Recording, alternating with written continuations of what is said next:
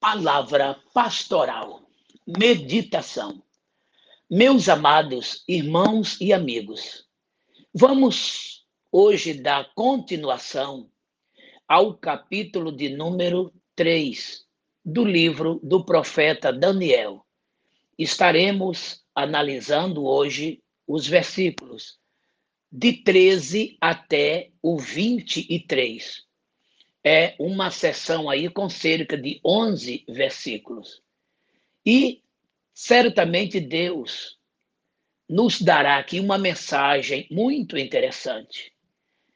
Observando os versículos 13, 14 e 15, vemos aqui a reação do rei ao ouvir a denúncia dos seus conselheiros sobre os moços amigos de Daniel, Ananias, Misael e Azarias.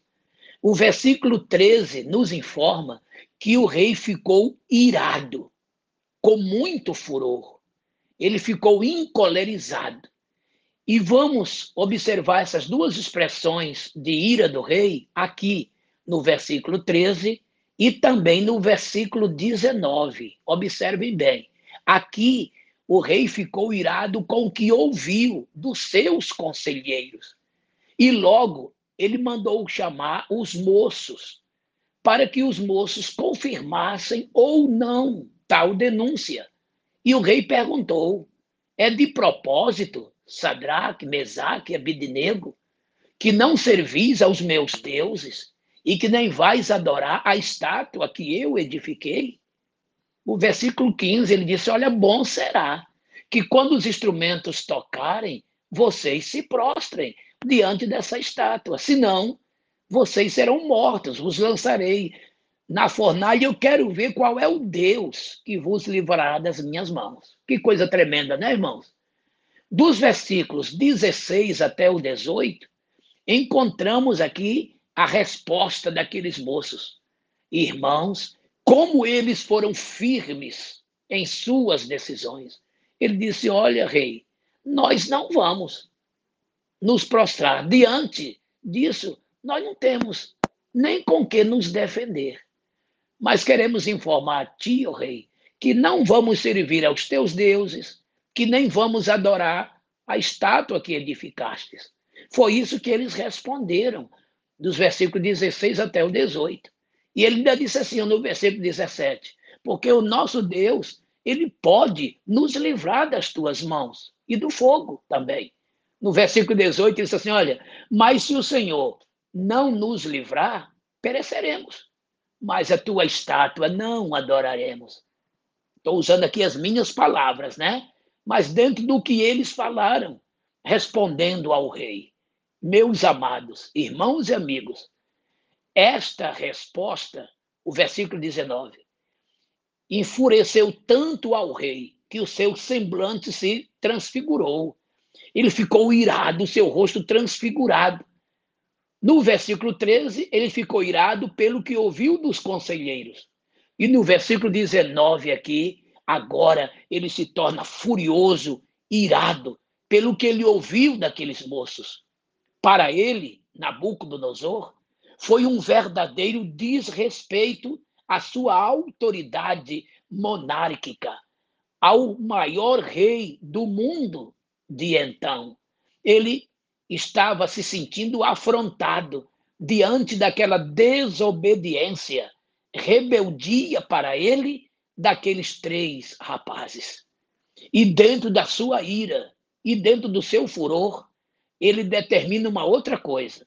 Se a fornalha já seria o ponto final para quem não se prostrasse diante daquela estátua, ele agora, diante desta afronta para ele, né? Ele manda aquecer esta fornalha sete vezes mais. Imaginaram, irmãos, a ousadia daqueles rapazes? Eles estavam diante do homem mais poderoso da terra naquele momento. Eles não eram nada diante daquele rei. Entretanto, eles eram servos do Deus Altíssimo, do Rei dos Reis, daquele Deus que estava acima de Nabucodonosor, do reino da Babilônia e de todos os outros que foram antes dela e que viriam depois dela, isto é, a Babilônia. E este rei era poderoso. Este rei a que me refiro é o Senhor Jeová. Era poderoso para Nabucodonosor dominar, derrotar. Era poderoso para a fúria do fogo acalmar, amainar. E ali o nome do Senhor seria de maneira soberana glorificado e exaltado diante do maior rei da terra, da daquela atualidade de então. Então, após a ordem, a fornalha é aquecida. O versículo 20 diz que o rei mandou chamar do seu exército aqueles homens mais fortes, truculentos, para pegarem aqueles rapazes, amarrarem-nos e os lançarem na fornalha. E assim foi feito. E o que eu acho interessante é que no versículo 22, 23, eles estavam bem vestidos, observaram? Com todas as suas roupas, bem vestidos, e foram amarrados, atados. E diz o versículo 23 que eles foram lançados na fornalha. E aquela fornalha, que era um verdadeiro incinerador, incinerador, né?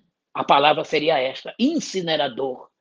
Uma fornalha, um incinerador, que deixaria aqueles corpos em cinzas ou qualquer outro corpo que ali caísse. O calor era tão grande, as labaredas eram tão fortes, que aqueles homens fortes que lançaram os rapazes dentro da fornalha, eles próprios pereceram pelo calor do fogo. E o que acontecerá daí para adiante? É assunto para amanhã, não é? Mas qual é a lição que extraímos daqui, amados? É que não devemos ter medo da morte os meninos ali tinham esperança de que Deus lhes salvaria. Isso é o que eles relatam no versículo 17. Entretanto, no versículo 18, certeza eles não tinham. Esperança, sim, versículo 17. Certeza, não, no versículo 18. Porque é o que ele diz? Mas se ele não nos livrar, pereceremos. Mas a tua estátua não adoraremos. Uma coisa, irmãos, é tomar uma atitude diante daquilo que já sabemos o que vai acontecer. E outra coisa é tomarmos uma atitude sem saber o que vai acontecer. Esperança é uma coisa, certeza é outra. Esperança eles tinham, certeza não. Eles não sabiam se Deus os livraria ou não, não é verdade? Qual seria a minha decisão? Qual seria a tua decisão? Qual seria a nossa? Diante de uma situação desta, uma fornalha, como lá na frente, Daniel na cova dos leões, diante de uma forca, diante de uma guilhotina, diante de um paredão, seja qual for o método de morte de um país a nos ameaçar, no caso de não negarmos ao Senhor nosso Deus, ou de não servirmos aos deuses pagãos destes reis e destas nações. Lembremos-nos que aqueles moços, como de resto todo Judá, viviam como escravos na Babilônia, que era um país, um reino politeístas, onde eles adoravam toda sorte de deuses pagãos. Não era difícil? Era a fé colocada à prova. Era a luta, era a batalha que estava travada.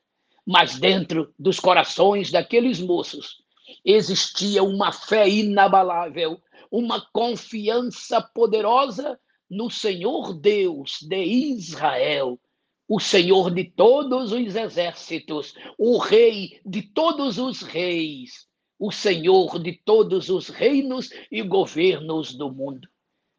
Aqui eu encerro a mensagem dizendo: eles não sabiam se escapariam ou não dentro daquela fornalha. Mas uma coisa é certa: eles não se curvaram nem diante da estátua, nem diante dos deuses pagãos daquele rei, e nem sequer lhe obedeceram a ordem.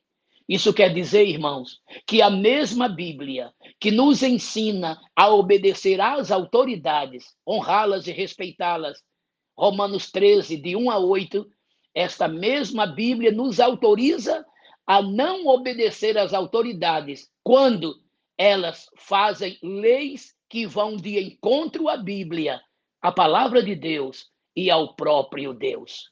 Entendamos isto e aprendamos isto. Obedecer, sim, às autoridades constituídas quando elas estão dentro do centro da vontade de Deus. E desobedecê-las, sim, quando elas nos obrigarem a praticarem coisas que Deus não aprova, como desonestidades, idolatrias, praticar feitiçarias, ser desonestos, corruptos e etc, e etc. Não nos curvemos diante de nenhuma estátua, seja ela qual for, ainda que isto nos custe a própria vida. E aprove Deus fazer o que de melhor é na sua vontade. Existem duas coisas, irmãos, que amanhã estaremos falando sobre isto. É Deus salvar da cova ou salvar na cova. Qual é a diferença? Nós estaremos analisando sobre isto amanhã. Deus salvar da cova ou Deus salvar na cova. E pode acontecer também de Deus não salvar em nenhuma dessas hipóteses. Vocês se lembram de Estevão, que apedrejado foi? Vocês se lembram dos onze apóstolos que todos morreram com mortes cruéis? Deus pode ou não livrar, porque o que para Deus importa é a minha fé pura, é a minha fidelidade intacta diante de dele, diante dele. Foi isto que aconteceu com aqueles moços. Quando é para a glória de Deus nos livrar, para que o nome dele seja glorificado, ele o fará. Mas, por outro lado, o nome dele também poderá ser glorificado na nossa morte. Estevão, que se tornou o primeiro mártir do cristianismo, isto mexeu muito com a vida emocional e espiritual de Saulo, que depois se tornou Paulo, porque ele viu, presenciou e testificou tudo aquilo, inclusive ele foi um dos contribuintes, colaboradores para a morte de Estevão. O que foi que ele disse? Que de fariseu perseguidor, né? Ele se tornou depois um servo de Deus perseguido.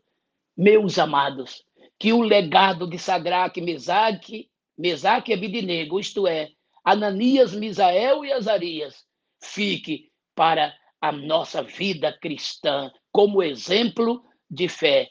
Lembremos-nos também dos cristãos mortos nas arenas romanas, triturados pelas feras, outros queimados, e daí por diante. Mas não negaram a fé, fiéis permaneceram até o fim e com certeza receberão o prêmio, a coroa da vida eterna. Que o Senhor te abençoe. Meu Deus e Pai, receba nossa gratidão, adoração, louvor cura os enfermos, solucione os problemas. Em nome de Jesus. Amém. A você, o meu afetuoso e fraternal abraço. Quero te desejar um maravilhoso dia na presença do Senhor nosso Deus. A paz do Senhor.